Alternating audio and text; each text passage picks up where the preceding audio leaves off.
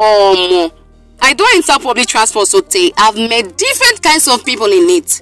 But why is it called public if not to allow us view life through the lenses of other people and experience diverse mentalities ideologies and personalities? So i was seated in a public transit to be specific bus. Very close to young persons you see one thing with content creators eh? We create contents just with anything and just anywhere. So better know how you get your dramas coming out in public oh.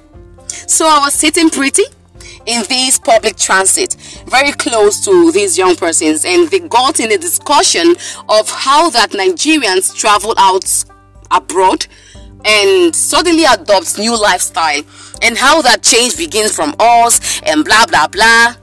Hmm you see here no get cover. Now you make you know they agree minding business. All right that adage is coming from me so. I was not against what they discussed or what they were dis- it was absolutely true. Like the stuff they were discussing was true. Is still true. And but what got me marveled is how they left the bus. I'm still coming to that. So how can you talk of change when you don't practice change? How can you speak of something that you do not practice? So, waiting carry me with this story now come these nights, come the disturb now before I sleep say these guys actually dropped them from that bus, leaving particles and trash from what they had ate right on that bus.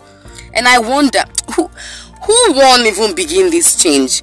When we have more talkers of change and less doers of change, you see, change is acted upon and not mere talked about. Change begins with you right now, right where you're at.